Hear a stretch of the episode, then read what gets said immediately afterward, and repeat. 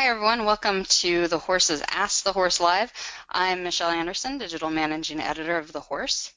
Tonight's topic is managing the fearful and anxious horse, and it's sponsored by Vetoquinol, maker of Zylkene. Last year, my own homebred quarter horse gelding, his name is Jack, inspired me to write a feature for our magazine, The Horse, about managing the anxious horse. He'd always been a nervous guy, even when he was little. Uh, but as he aged, his seemingly sil- silly behavior started becoming more dangerous um, and frustrating for me. He would spook at the slightest shadow on the trail and spook like really big. Uh, he would run the second my vet pulled up in his truck uh, and wouldn't let us catch him. He would get drenched in sweat when he was in the trailer, and he started kicking the farrier every time and hard. I have the most patient farrier on the planet. I was at my wit's end and found that having two other horses, I would kind of skip over Jack and grab one of the others instead when I had time to ride. But finally, I decided that I needed to make a change, so I decided to create Jack's happiness plan. If you want to read about that plan, you can go to thehorse.com slash 35637, and I can outline the strategies I used to uh, change Jack and my life um, at least a little bit anyway, with some creativity uh, and lots of research-based management changes for Jack, he came around. He's not perfect, but it's definitely better than it used to be. If you're listening now, and there's a lot of you out there, I'm guessing you've might have come across or own a horse kind of like Jack, and you're looking for some answers. And tonight you're in luck because we have the next hour we get to spend with Dr. Sue McDonnell, who's an equine behaviorist uh, at the University of Pennsylvania. And Dr. McDonnell literally wrote the Encyclopedia of Horse Behavior. Uh, she's awesome, and I always find it fascinating to chat with Sue. Um, we also have uh, Dr. Jim Lowe on the line, and he's a technical services vet with uh, Vetoquinol, and he has spent his career uh, taking care of large animals and horses. So let's go ahead and start with Dr. McDonnell. Can you tell us a little bit about your specialty and your interest in horse behavior and what you bring to the table when we're talking about fearful horses? Well, hello. Um, yeah, um, I'm an equine behaviorist. I'm uh, trained um, in physiology and behavior and in general animal behavior but all of my career has been here at the vet school at New Bolton Center, um, working primarily with horses. Um, do everything from uh, teaching veterinary students how to handle horses and work with challenging horses, horses that are having difficulty with veterinary procedures, to uh, um, consult with um, clients, uh, such as we'll probably have on the line tonight with questions. Um, my my true um, interest over these 30 years at Penn has been in stallion um, reproductive behavior problems. So um, I do a fair amount of that too. And Dr. Lowe, can you tell us a little bit about your experience as a practitioner as well as your experience helping horse owners manage some of these anxious horses? Yeah, well, it, thank you, for Michelle, for having us. And uh, I just wanted to say we really appreciated the company the opportunity to sponsor this uh, session on fearful horses. Uh, uh, is committed to trying to help these horses cope better, more naturally with these challenges they experience day to day. And obviously, our support of Zylkene is is one tool that we hope can be used in uh, achieving those objectives. Um, in private practice, I was in practice for over 18 years, and, and I understand how behavioral issues can severely damage that human animal bond, up to and including, as you mentioned in your introduction, um, the lack of ability or a very difficult uh, ability to give proper veterinary care. Um, I can remember in one instance trying to collect a blood sample from a mare who never gave us problems in the past, and she was repeatedly reluctant to allow me to collect that blood sample until, like a light bulb going off in his head, the owner noticed I was wearing a cowboy hat. Um, he asked that I take that cowboy hat off, and as soon as I did, that little mare just wilted and allowed me to do whatever I needed to do. You know, it turns out that uh, her previous owners, who obviously had worn cowboy hats, had been less than uh, kind to her, and and it taught me a, a huge lesson. And really, in in some of my reading, I found one of the innate natural traits horses have to survive is that they may forgive, but they never forget. So I think as we move along and as we try to help horse owners manage these horses, it's just incumbent that we really focus on that initial introduction to any new experience be as gentle and anxiety free as possible. Thank you, Dr. Lowe. Uh, before we jump into our actual questions tonight, I want to offer all of our listeners a resource uh, that we gathered up. The editors at The Horse, we went through all of our archives and we found our top 10 resources for managing fearful and anxious horses, and that is available at thehorse.com slash anxious horse. So we'll go ahead and put that in the chat box too so that people can copy and paste that into their browser if they want to check out those resources. Uh, before we get started, a quick review of how the our Ask the Horse Live uh, works. Um, we'll be starting with the questions that people submitted uh, during registration. If you have a question you'd like to ask live or would like a clarification to one of the doctor's responses, you can go ahead and enter that in the chat window in front of you. We have an editor behind the scenes who's reading those and sending them to me as we go during the live event. We're going to do our best to get to as many of your questions as possible. So let's go ahead and dive in. And I want to start, Dr. McDonnell, by uh, addressing what fear is in horses. I think it's important for all of us to understand the signs of fear and anxiety in our horses. And sometimes I know that horses don't always share, show us that they're scared, or we as humans misinterpret the signs that they're giving us. So, can you share with us a little bit about what fear looks like in the horse? Yeah, sure. We're using the terms fear and anxiety. Um, actually, in psychology, including in animal um, psychology, they're slightly different um, terms. Fear is is a, a, a present fear of something, a startling sound or some you know flapping flag or whatever that startles or uh, induces fear at that moment. And anxiety is is that um, long-lasting, nagging nervousness, apprehension um, that, that is the result of being afraid of something in the past. So um, and we, we will use these terms fairly loosely tonight. We talk about the the anxious horse almost synonymously with the nervous horse, which is another thing. You know, it's a nervous system that's just a little more reactive, um, and so that horse, um, because it's more reactive, it, it it builds more anxiety as life goes on, um, unless that's alleviated some way. So the the overriding thing I think about all the time when I see um, people or I, I myself am struggling with a horse that's struggling with what I want it to do, is that so often the horse is really afraid and we don't recognize that. Um, so often, for the classic is standing behind the trailer and trying to help someone who's having difficulty loading, and they will say, He knows what I want him to do, he's not afraid, and I'm standing there as a trained behaviorist thinking, my God, this horse is so scared and confused.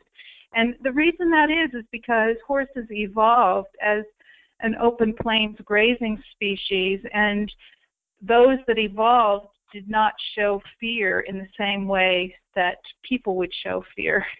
Um, as a prey species, it was to their advantage. Those that that did not show their fear, um, didn't draw attention from the predators, so they survived. And uh, so very often, I think we need to step back and think. And and a horse that's not able to figure out what we want it to do, or is not complying with a veterinary procedure, I think we have to give them the benefit of the doubt. If you don't recognize fear, it's it's very likely that it's there. For example, the horses, if you you're loading a horse and it defecates. Defecation is a sign of fear in that situation, and you'll notice it gets looser and looser as time goes by. And that's in a human, that's a really strong level of fear that you have uh, loose feces. I'll stop there. I could go on forever, Michelle. Our, you know, uh, Dr. McDonnell, we lots of times like we we look at the horse's eyes and the ears for signs of, of their uh, current state. Uh, are there some things that we can look for? A flaring nostril, an eye sure. that's a little bit wider? Sure, and many horses will show that, but there's also horses that are really have a high level of physiologic fear that have a very uh, non-fearful expression um, by most people's judgment. But uh, uh, their ear movements probably more than anything. Um, their ears will be moving a lot more when they're fearful. So you mentioned, Dr. McDonnell, uh, the fearful horse, the anxious horse, maybe the nervous horse. And I am having a little bit new experience with um, my young horse who is a hot horse. And I always thought of hot horses as being nervous. But I find with her, she's not afraid of anything. Like you can take her out by herself. She's just super solid. Um, she never spooks. She's very forward and she's game to go. Um, but she's she's super hot. So do are nervousness and hotness kind of a different thing, or is this just my individual horse? Well, by hot you mean like forward energy, just ready raring to go. To go? Yeah. She is she's ready to go. Yeah, super yeah. bold and just like let's go, let's go. Not one that wants to stand still and wait around. You know, she's like let's we let's get to our job. So. So antsy, antsy kind of nervous. Yeah, that's the problem with all these words, isn't it? That uh, yeah. I I know what you mean, and that that type of horse is not necessarily an anxious horse, or if, and you as you uh, have um, decided with her that it's not fear. She's not. She's actually fearless. Um, and that's that's a huge problem for behaviorists who are trying to categorize temperaments in horses, um, especially. Uh, many of these behaviorists are in different countries not sharing a common language. You can imagine how confused we all get at these meetings. mm-hmm. yeah. Um, Dr. Lowe, the next question's for you. Mark is in New Mexico, and he wants to know what physical evaluations can be performed to rule out health-related causes of fearful or anxious behavior. Um, and he also wants to know if genetics make for a more fear, fearful or laid-back horse. What, what do we know about those things? Well, I guess we'll take the second one uh. As far as genetics, um, I'm not sure that genetically, and that's probably something Dr. McDonnell could speak more more succinctly to. But certainly, we know there are certain breeds that tend to be potentially more anxious or fearful. Um, so, if you want to say that that is genetic in nature, probably so. But again, there's so much individual variation between animals. Um, I think it's very hard uh, to just put the genetic factor as a marker for um, you know whatever behavior that horse may have. Um, I think Mark makes a very good point though, asking about physical evaluations, because along the same lines as Dr. McDonnell was speaking, it's so often so easy to misinterpret um, abnormal behavior, shall we say, as a behavioral issue when there's actually something physically going wrong with the horse. So it is incumbent that an exhaustive physical exam is done on, on all of these horses to rule out any underlying problem, specifically any problem that might be causing uh, pain.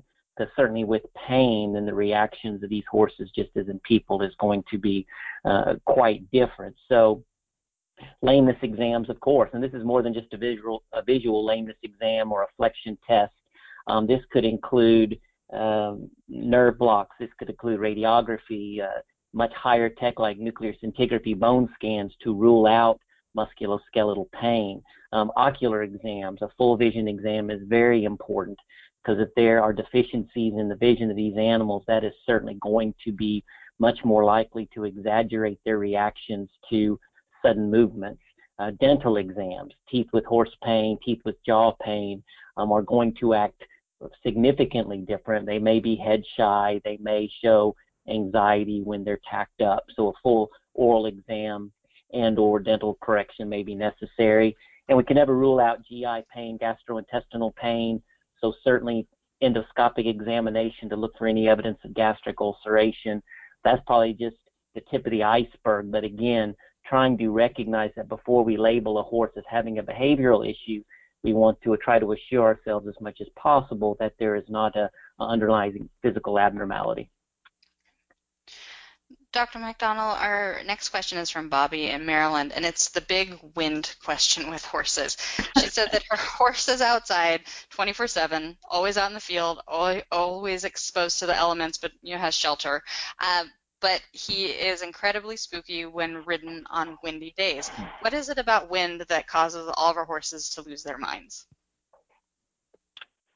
Well, isn't that a big question? I, I've always just understood it as that, uh, you know, with the wind, their hearing is impaired. Everything is moving in different ways.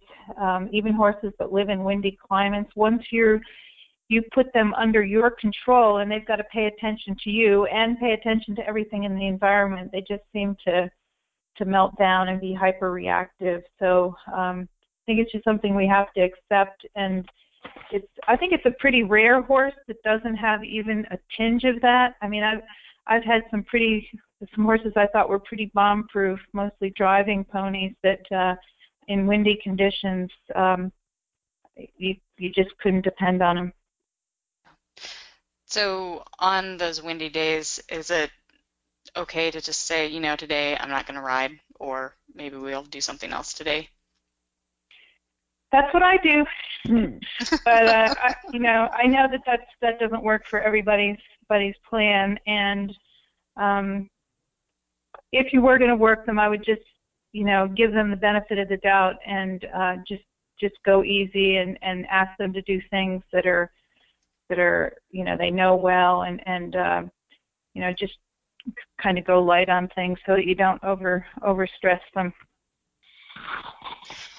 We have a question, Dr. McDonnell, from the live audience. Uh, Gabrielle has an Arabian that is very afraid of thunderstorms. She said that the mare starts pacing for hours on end when there's a storm. She wonders if there's a thunder shirt like what we have for dogs that could help her horse, or if there's anything else she could do to help her horse who's nervous in thunderstorms. Yeah, I, I'm not aware of any anything similar to the thunder shirt that that's for dogs. Um, I mean, people do things like try to soundproof the area, put in uh, cotton in the ears of the horse, try to. Uh, although I think they they pick up a lot on the vibration as much as the as the the uh, sound and uh, probably um, it, it, there's so few horses in my experience that actually are afraid of thunder that that unlike dogs um, I think it's going to be a while before we come up with strategies um, that can be tested experimentally um, I, I ran into the first horse I've ever met in all these years that reacted to a thunderstorm, and that was the first time this summer. So, um, and it, it brought to mind that there hasn't been much research on it, but I don't know how we would gather enough horses to do something about it. Dr. Lowe, what what is your experience? Have you run into many horses that are reactive to storms? No, ma'am. No, as you said, it's much more common to be the uh, the family dog, um, and as you said, with those, we it's a little bit easier to uh, create little storm shelters for them to turn up the ambient noise like radios loud to block out the windows so they can't see the light. Um, so yeah, I, I I have not seen. Uh, I can't recall having ever seen one that that uh, was definitely afraid of afraid of thunder you know, I would imagine that horse is probably, it'd be interesting to know if that horse is as sensitive to other sounds like uh, gunshots, fireworks, loud booms, things like that as well. Um, we have another live question, uh, Dr. McDonnell. It's from Holly, and she has a nine-year-old off-the-track thoroughbred who is anxious about leaving his pasture buddy and won't relax until he gets back with his buddy. He calls out to the horse, he sweats, he's looking for his friend, he develops loose stool uh, while he's away. What can Holly do to reassure her horse and help him relax when he's not with his friend? Well, you're bringing out the tough ones, Michelle. it's the the live audience. They have, they have some yeah. good ones.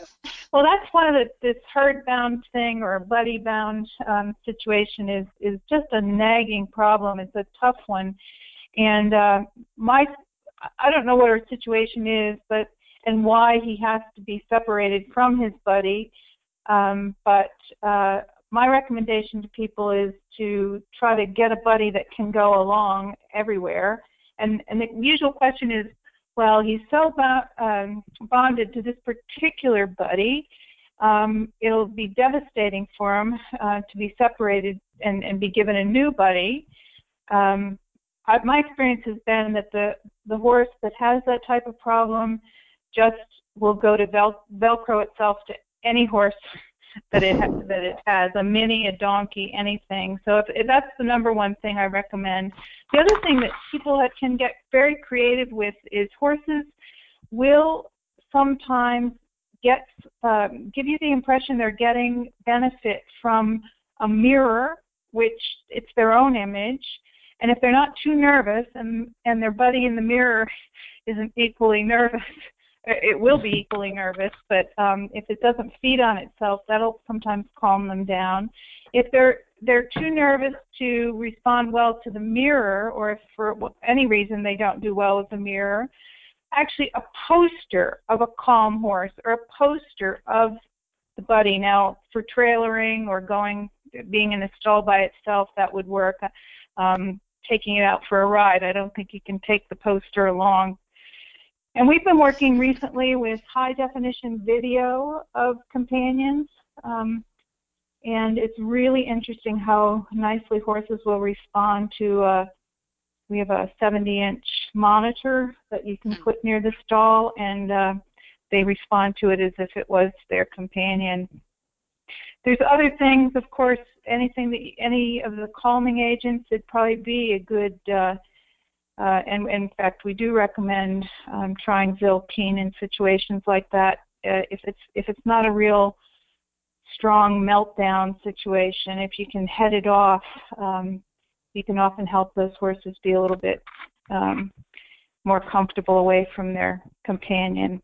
Other goofy thing, I mean, they sound goofy, goofy, but things that people do is they'll blanket the companion and then take that blanket with the horse um, when the companion isn't there, um, providing the odor of the companion. Um, you can get creative with things like that. Now, Dr. McDonnell, I find that my um, my geldings like each other, and my mare likes them. You know, they're a nice little herd. Um, but the most upsetting thing I can do is remove the mare from the geldings. So it's the geldings left behind that are more upset than than anyone else ever.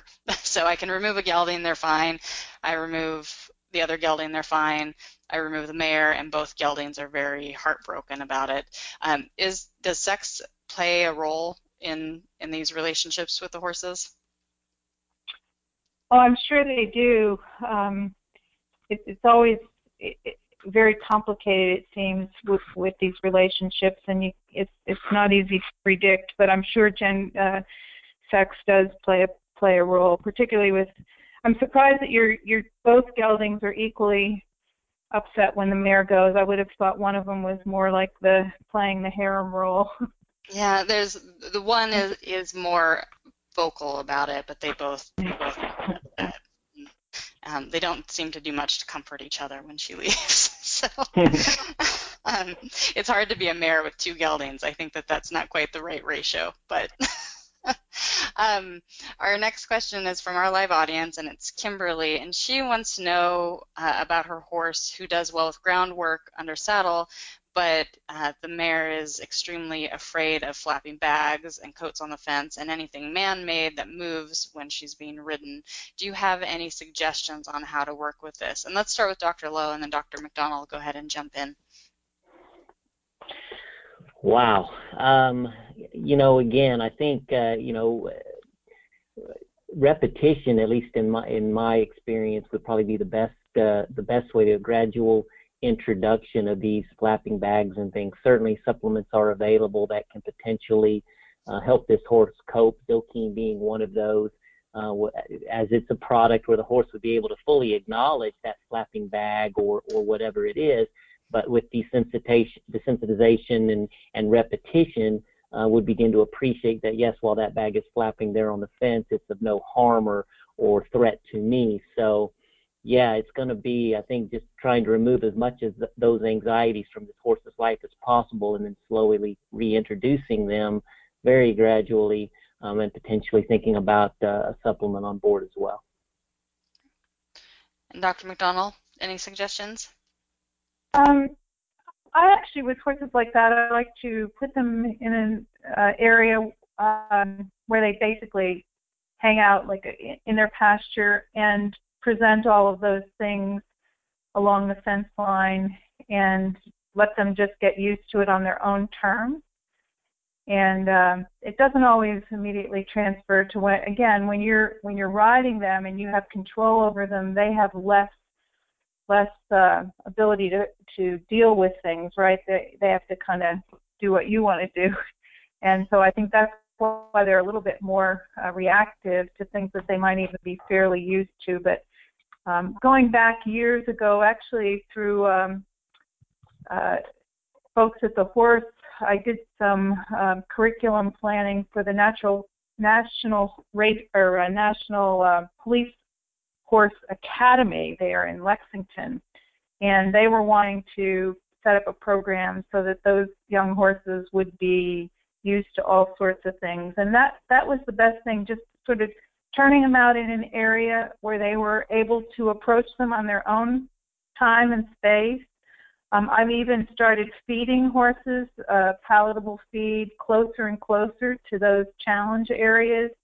Um, and uh, it's best if you can start with them when they're really young, which is what the Police Horse Academy was doing. Um, but it worked very well, and, and I, it's the same strategy with older horses, um, but probably takes a little bit longer.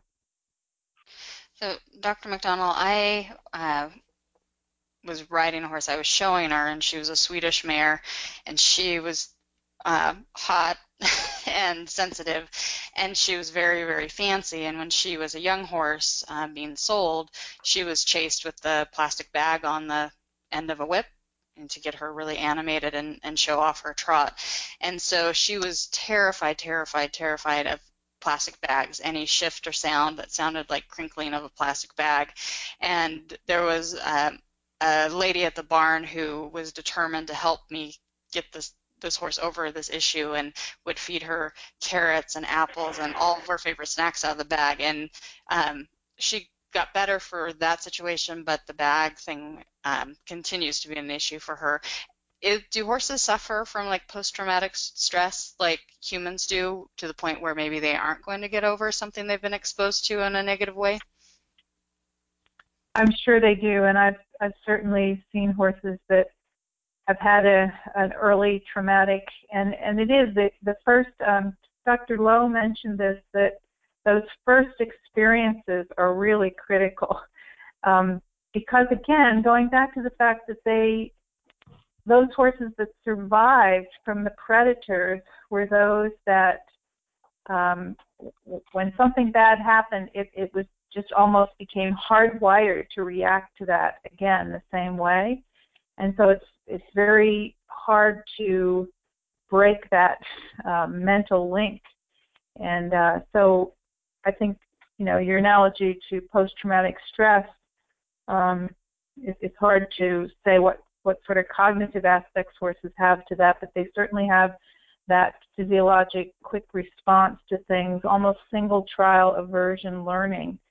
Um, you know that they they bolt um, the next time they have that same stimulus. And we have a question from our live audience um, that kind of along the same lines. Uh, Anne has an Arabian gelding who is terrified of needles or anything that resembles a needle, and he will try to run over the people handling him when he's presented with a needle for vaccinations or, or blood draws. She wants to know what the best method is to help a horse like this overcome his fear. Uh, Dr. McDonnell, I know that you work with a lot of vet students and helping them handle these kind of horses. What suggestions do you have?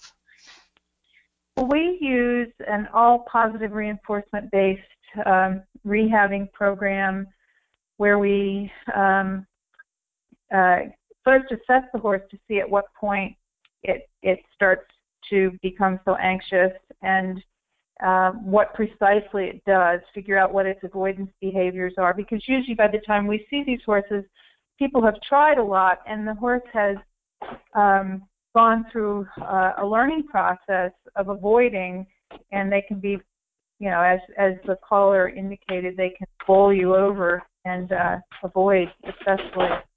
So we um, just go at it gradually. It doesn't. It sounds like it takes a long time, but it actually doesn't take much time before you can actually train the horse to actually ask you for a vaccination or I mean they'll they'll present themselves when they see the needle or a blood withdrawal.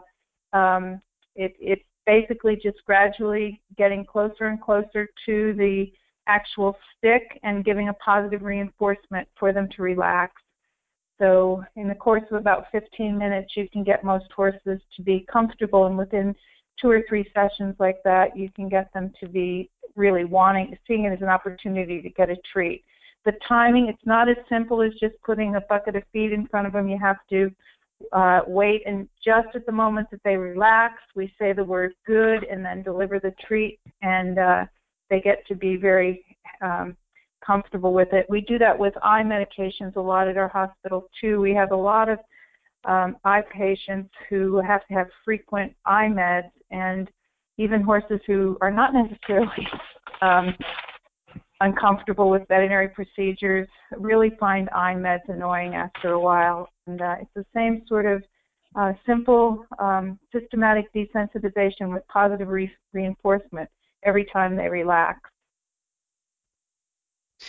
Um, we have a question, Dr. McDonnell, from uh, Tulia in Davis, California, and she wants to know what exercises you would recommend to best keep a worked up horse in a new environment calm and focused.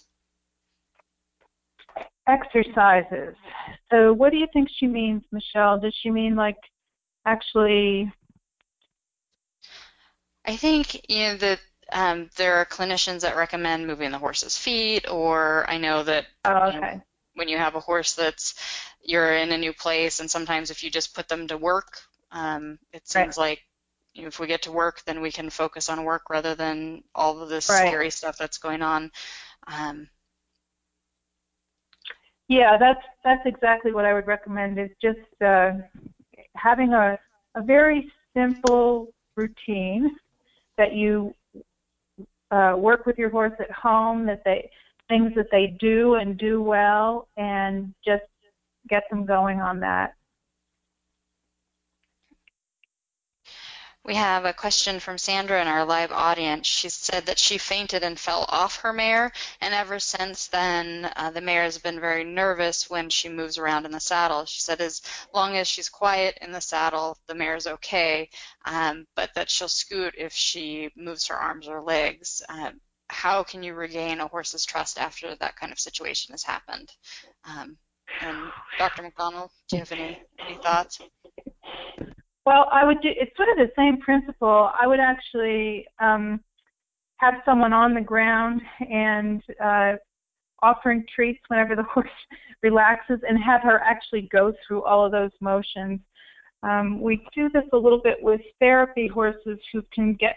Some of them can get pretty wigged out with, um, you know, all the different types of riders and their different some of the handicapped children, for example, are fairly animated on the horse, and um, so we we basically it's just sort of like the police horse bomb proofing. You just sort of introduce it to them at a level that they can handle and reinforce them every time they relax.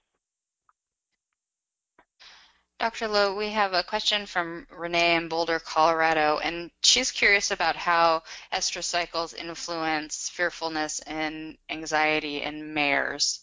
Um, can you explain to us a little bit about how heat cycles work in horses and how maybe those hormones might change uh, a mare's behavior? Yes, I can do that very briefly, as a matter of fact. But uh, it's just quick. To, it's easy. It's just remember that mares are seasonal breeders that respond to uh, the lengthening of the day, and so uh, the mare's cycle is roughly 21 days, during which she's going to ovulate during that period. As far as when she's in standing heat or receptive to that stallion, that can be anywhere from from two to eight days. Um, once she ovulates, if she's not pregnant or if she does not become impregnated, that cycle is going to repeat itself again um, in about 14 days. So um, imagine Dr. McDonnell can speak uh, much more to what high estrogen levels are going to do to this mare. So when uh, they're about to ovulate or they're coming in, they're in estrus and they're in those days before ovulation, um, estrogen is is a hormone that um, increases activity and sensitivity. Um, it, it, um, most horses tend to be more active. They urinate more frequently. They are a little bit tenser. Um, they're looking very uh, uh, engaged with the environment, looking for males. Um, that's their their the natural way of things, and it can affect their performance pretty profoundly. But it's very interesting when we evaluate horses that come in, and we we get sometimes many per week. This week we had several who came in with the complaint of having difficulties when they were in estrus. And in every case, um, recently, we've found that they had a physical discomfort issue in the background that was, um, in fact, uh, one of them, it was worse when she was in the diestrus phase or um, when she was out of estrus rather than when she was in estrus. And the others had a problem that logically um, became more problematic with the normal signs of estrus. One, for example, had a urinary tract problem that had discomfort. So, of course, she's urinating more frequently as a result of being in estrus, which was making her much more uncomfortable because of the other painful issue. Um, so, yes, estrus can affect behavior, but it's it's every everyone who professionally deals with this has come to the realization that we can't blame it all just on on the estrogen that in many cases there's other things that are really bothering the horse that they can cope with um, at some stages of the cycle and not at other stages. Dr. Lowe, we have a question from Carol in Pennsylvania, and she wants to know how nutrition uh, can change or impact a horse's behavior.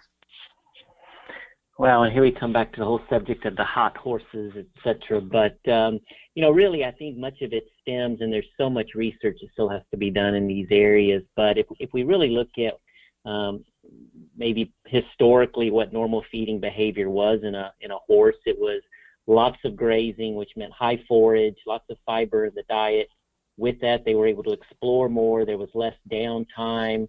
They were certainly more socialized being a herd animal. Um, contrast now where they get one, maybe two meals a day, where there's much more downtime. Um, they're not as socialized very often, and so many of the times, just as that change in their normal feeding behaviors can uh, stimulate some problems. Um, there is, is some thought as these diets are tend to be much less in fiber and forage just because of the nature of the fact they're not turned out as much. There's more grain in these diets. Certainly, the grain content can potentially lead to higher acidity in the gut, whether or not that is causing some abdominal pain, that's causing some of the problems that we see. There's certainly a thought that that might be might be a problem. So one possibility as far as impacting a horse's behavior, if we feel like diet is a problem, would be to, if possible, turn the horse out more, allow it more time to graze, potentially socialize, have less downtime where it might potentially develop uh, some inappropriate behaviors. Um, on the subject of these quote unquote hot feeds, much of that stems from the sugar content or certainly the carbohydrate contents of these diets. Um, and certainly there is some thought that that may stimulate stimulate some of these aberrant behaviors simply from the fact that if we tend to back off on some of the uh, carbohydrate levels in many of these horses, they tend to um, have less of the problems as the owner was reporting. There's been talk also of increasing the fat diet, that increased fat in the diet of these horses tends to calm them down. Um, that may simply, though, be just from the fact that with more fat in the diet, they're getting less of the carbohydrates. So certainly there's a lot still out there to be to be researched. I think it's individual in nature, but certainly I think it's not uncommon for many horses to potentially be be fed more carbohydrate, more energy, shall we say, than they may need given uh, what they're being asked to do on a daily basis. We have a question, Dr. McDonnell, from our live audience. Uh, Serena says that she has started riding a horse that is scared of loud buses and trucks going by. How can she help this horse get over the fear to those noises? Well, she could record those sounds and play them to the horse regularly. I again, if there's any way that she could get um, uh, an enclosure near a highway where trucks and buses are going by, and just let the horse live in that, um, or spend a few hours a day and become comfortable with it. I think that's that's the easiest. Although I'm not sure if she's if she's riding near them. Again, once you take control of the horse, um, it may not be able to to uh, deal with it as well, especially if they're um, if she is actually riding near a road, um, I'd probably recommend her not to do that. But uh, if she wanted to acclimate him, I would give him try to get him some time exposed to them uh, when he's not under saddle. So, Dr. McDonnell, this uh, makes me think of my own horses and my impact on them. So, um, when I uh, was a kid, my cousin was in a horse car accident with her horse, uh, and it was really bad. And she was fine. Her horse was not. Well, she wasn't fine, but she recovered. But her horse uh, didn't, um, and nor did the person who was in the car. And so I have this tremendous fear of riding near cars. I just I don't like to do it at all. What do we know about how a rider or handler's own fears or anxieties impact our horses? I think we all know that from personal experience, but there is actually some research done on this in which um, horses and riders um, did a circuit, and the rider was, uh, in some instances, warned that there might be something scary along the way. And for those horses that were ridden under those circumstances, their heart rate was higher. If if the uh, riders and the riders' heart rate was higher uh, when they were uh, apprehensive, let's say that something could happen, and those horses had a, a higher heart rate, even though nothing bad happened on that and nothing scary happened on the route. So it was a demonstration of the rider's respect on the horse, and uh, that comes up a lot with people who are having problems where their horse is doing really well schooling at home and then on the show day the horse kind of falls apart and um, so the the rider psychology people um, generally uh, go first with working with the rider and trying to get the rider to be relaxed, uh, more relaxed under show conditions, and very often that helps the horse. Um, it's it's we often blame it on the situation at the show or whatever that it's affecting the horse uh, without realizing that it's it could be mediated through our our um, situation, our nervousness or uh, excitement, whatever. Dr. Lowe, I'm sure that in practice you've had clients who were nervous or scared or felt overhorsed with their horses ask you about those situations. What recommendations do you make to them or did you make to them when they asked you that question? What, what do I do? What should I do with my horse? Well, it, it just seems I saw so many times. Um, normally, uh, on a much more positive side, that you had really good horses that could just really sense in that rider uh, their ability, their experience, and their level of fear. And in a perfect scenario, those horses seemed to adapt to that rider and could generally put it in the gear that was required to make that rider comfortable. So I don't, I see no reason to believe that it works uh, the other way as well. If they sense in a rider fear or aggression, that horse can sense that as well as going to feed off of that. So again, I think, I think we need to approach whether it's a dog, cat, cow, or a horse.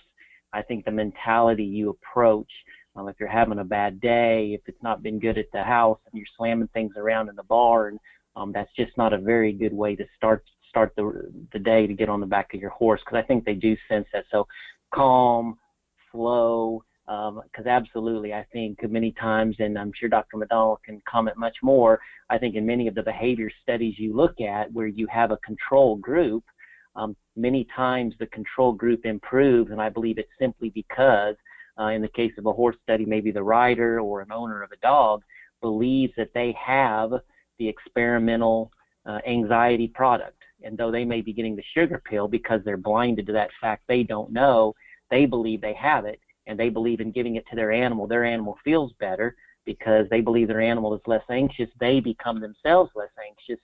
And with that, we're going to show improvement when you begin to tally scores and things. So if you look at many of these studies, you'll see even in the placebo groups or control groups, you'll see some improvement. Um, and I've always chalked much of that up to the fact that the belief of the owner is going to lower their stress level, and in doing so, lower that of the uh, of their animal as well. Dr. McDonnell, when people get to the point of deciding they need professional help um, in choosing between going to a horse trainer or a certified behaviorist, uh, what should they weigh in making that decision, and what might the experience be, or how might it might how might it be different between a horse trainer and a behaviorist? Well, I think it's really it would ideally you would have a trainer who's also a behaviorist because so many of us behaviorists, you know, we, we have our particular type of horse activity that we're most familiar with. Some of us may be familiar with one or two or three different disciplines and and uses of horses, but uh, it, it's uh, everyone is, is is different enough that it'd be very nice to and and that's it's probably best to work with both really to answer the question to have have a trainer who's comfortable working with the behaviorist and uh, the trainer can can uh, actually work with the horse each day and with the rider but to implement the suggestions and and take take uh, guidance and work together with with the behaviorists there aren't really very many horse behaviorists either which is which is a practical reality right now there's there's you know only a few dozen in the country. Um, so it, for practical reasons, probably most people will be going to a trainer. But I would encourage them to look for trainers who are more up to date with modern learning theory and who are um, open to science-based um, uh, training principles because um, they they work and they they're great with overcoming problems. And not the tra- trainers don't have techniques that are great uh, without being scientifically sound um, but it certainly um, that's where we're going and we're going on small animal side it's really uh, we've turned the corner in terms of uh, the appreciation for just decades of research done on how animals learn and how the common mistakes we make when we're training them um, that can be put to use. And uh, so that's that's where the future is going. I'm really pleased to be ending my career at a time when when it's I think it's really catching on. Um, Dr. Lowe, we have a question from our live audience. Kathy has a horse that paces paws and throws her head and runs her teeth along the bars of her stall. Uh, she said she tried feeding her in the stall and desensitizing her with little no to no improvement.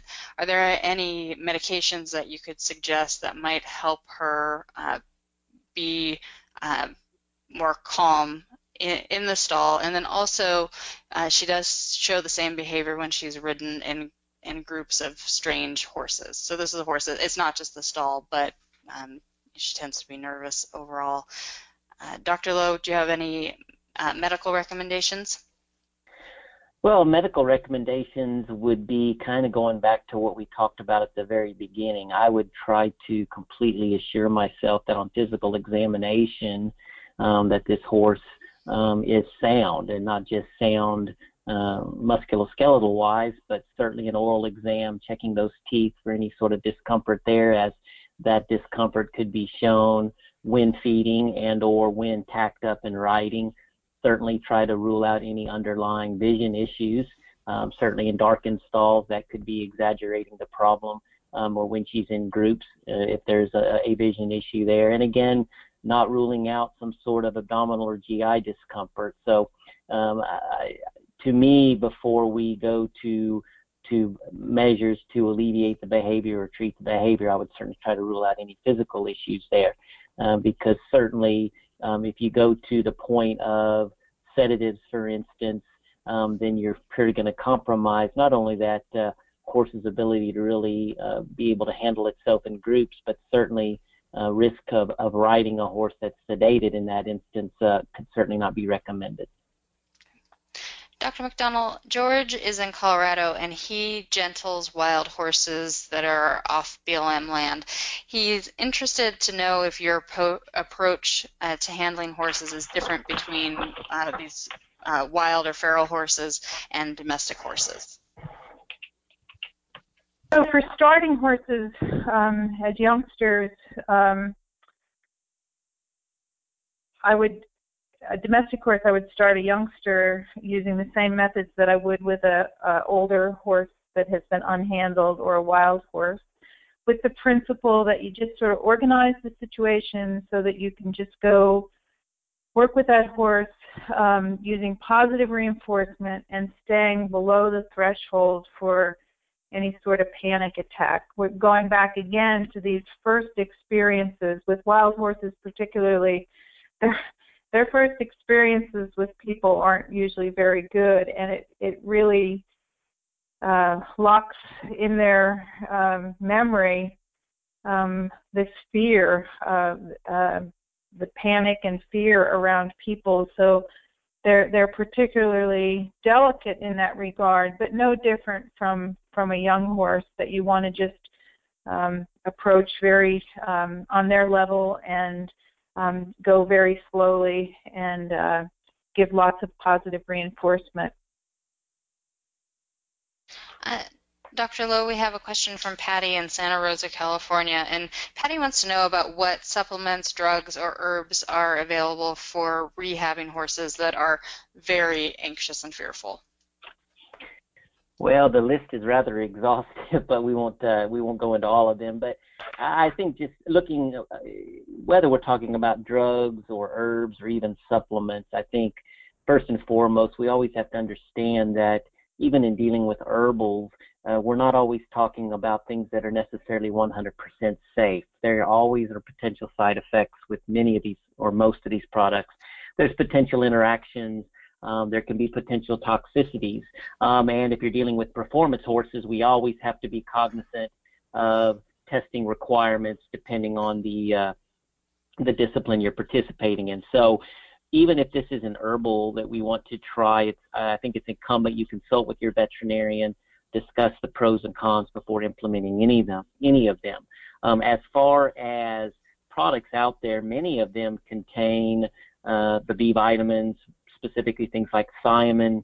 Uh, a lot of them call, um, contain magnesium as well, and much of that is based on simply the response of animals in the past that have been deficient in those. If you've ever seen an animal, especially I'm reminded of calves that have low magnesium levels, um, they can respond very dramatically um, and appear to be almost rabid looking until you supplement them with magnesium. So it was found that these animals responded so well to magnesium supplementation that there might be something to that. So that's why many of these products are on the market containing B vitamins and magnesium just in the response that was seen in animals that were definitely deficient. The question is that this horse is on a good plane of nutrition and is not deficient, uh, whether or not these are going to be beneficial at all. And with much of these, many of these products, the research is just not there to say one way or the other. So I'm not going to stand here and say they do or do not work. Every horse is different. But if we're looking for objective data to show efficacy, um, that can be very lim- limited. Um, tryptophan is another common product out there. Tryptophan being a precursor to a neurotransmitter called serotonin. Serotonin tends to cause, um, has some calming effects in animals. Again, uh, efficacy in horses with tryptophan is extremely limited. Um, so it's hard to really comment on that. Valerian root is a common ingredient out there seen. It has um, a mechanism of action or its constituent has a mechanism of action, again, working on neuroreceptors in the brain to try to calm things down, to calm the nervous system down. It does have a sedative effect, um, so we have to be very concerned uh, about using this in a horse that might be performing or that if somebody's going to get on their back. But certainly for indications like stall rest may have some benefit. But again, that's another one that we need to be careful about and you need to consult with your disciplines because uh, it can be, uh, it is on a testing list and could be a concern for something like that. Um, certainly alpha-casozepine, the active ingredient in Zylkene, is another product that mimics the inhibitory activity of a neurotransmitter in the brain.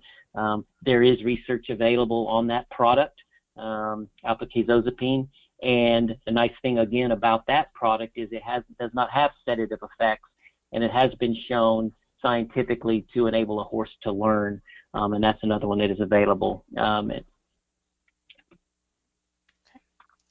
uh, Dr. McDonnell, we had a question from Charlotte in Quebec, Canada, and she wants to know if a dam's behavior can affect their foal's behavior. Does a nervous mare tend to have a nervous baby? Yes. So um, both on the genetic level, a, a mare that has predispos- genetic predisposition to be sensitive, nervous, reactive, is more likely to have a foal with that same. But it's tough to separate out the mare's own behavior and its effect on the foal once it's born. So, for example, if that foal was um, born or, um, say, was an embryo transfer foal and had a calm uh, mother, there could be an interactive effect of, of even the genetics and the and the rearing. So for sure, if you have a nervous mare, you we recommend that you try to give her a wide berth and not uh, excite her or make her anxious around the foal, particularly for the first few weeks, and just let them be so that she's not continuously sending by social facilitation. Those foals read the reaction of their dam continuously. So um, if you can avoid having uh, repeated uh, fearful situations around people or around whatever um, that foal is, you're, you're going to want it to be comfortable with later. Um, that we certainly recommend that. So just to summarize, both for genetic and, and environmental rearing conditions, um, the, the dam has a huge impact on the foal. And we are getting down to just a couple minutes left in the live broadcast, but I'd like to ask Dr. McDonnell, because we've got several questions about it, uh, what does breed have to do with uh, nervousness and fearfulness? Uh, you mentioned genetics. Is it breed specific? Well, um, like Dr. Lowe said earlier, there's just so much variation within a breed. So you could take say you have this breed that you think is the most nervous, most reactive. Um, let's say Arabs, for example, Arabian. Um, and we had several we had several Arab questions come in tonight. So um, you know, people think of them as highly reactive and nervous and anxious. Um, but within Arabians, you can have very calm and, and highly reactive, but probably as a breed, they are more sensitive, more aware of their environment, um, more reactive. Whereas the cold breeds, the draft, um, the uh, primitive pony types, they tend to be, you know, just take a licking and keep on ticking kind of horses. The quarter horse, the stock quarter horse that uh, just seems to go along, go along. And uh, so certainly in fact, there's going to be in the next decade great strides made in the genetics of these uh, temperament traits. And uh, uh, NIH now is um, working with us to uh, work out genetic codes for various behavior traits, and uh, other people around the world are doing the same. So I think there'll be great news within the next few years um, we might even be able to do more sophisticated breeding for for horses that we really need to be non-reactive. Yeah, it is really interesting because I you know mentioned that my my nervous horse is my quarter horse, and that little mare that I was talking about that's so solid, she's an Arab warm blood cross, and she's so solid, and so they they've kind of shaken my whole whole belief in horses because I've you know and I've been around the kind of those primitive ponies that are the fjords and the I've been around draft horses and they're so solid and and I kind of was I thought, you know, draft horses and those kinds are so solid, and then you have kind of the hot, flighty Arabs, and you know, I love my little Arab cross, so she's great. but um, that's all of our time for tonight. We've actually gone over a little bit, and we could talk all night about this stuff. So thank you both for being here, uh, Dr. McDonnell and Dr. Lowe. We appreciate your time. It was, it Thank was you. nice to be on. Thanks. Um, Yeah, yeah.